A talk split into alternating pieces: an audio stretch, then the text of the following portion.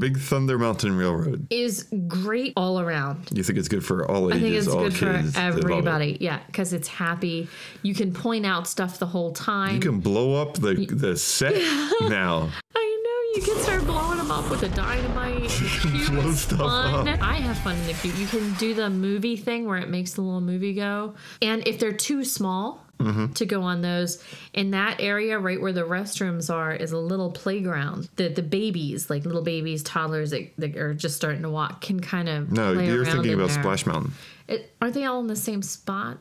It's close. Adventure, whatever. I mean, it's, so it's the next attraction yeah. over. So if you're the one that gets tagged out, go to uh, go to the space in between. Like, there's a shop that you can go and get yummy candy. Then you can come over, you can play in the playground for a while, and then you can take them over to Country Bears if you want.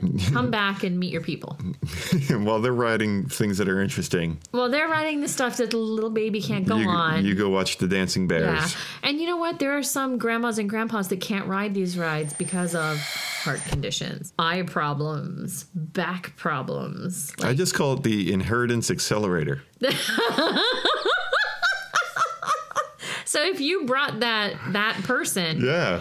with you to just watch I- the I child while recommend, you uh, do the other stuff. Mission Space, the uh, Stop it. oh my gosh. Not the wussy part. not the wussy one, the other Yeah. one, the Hardcore. hardcore mission. I, I recommend that. Mm-hmm. Yeah.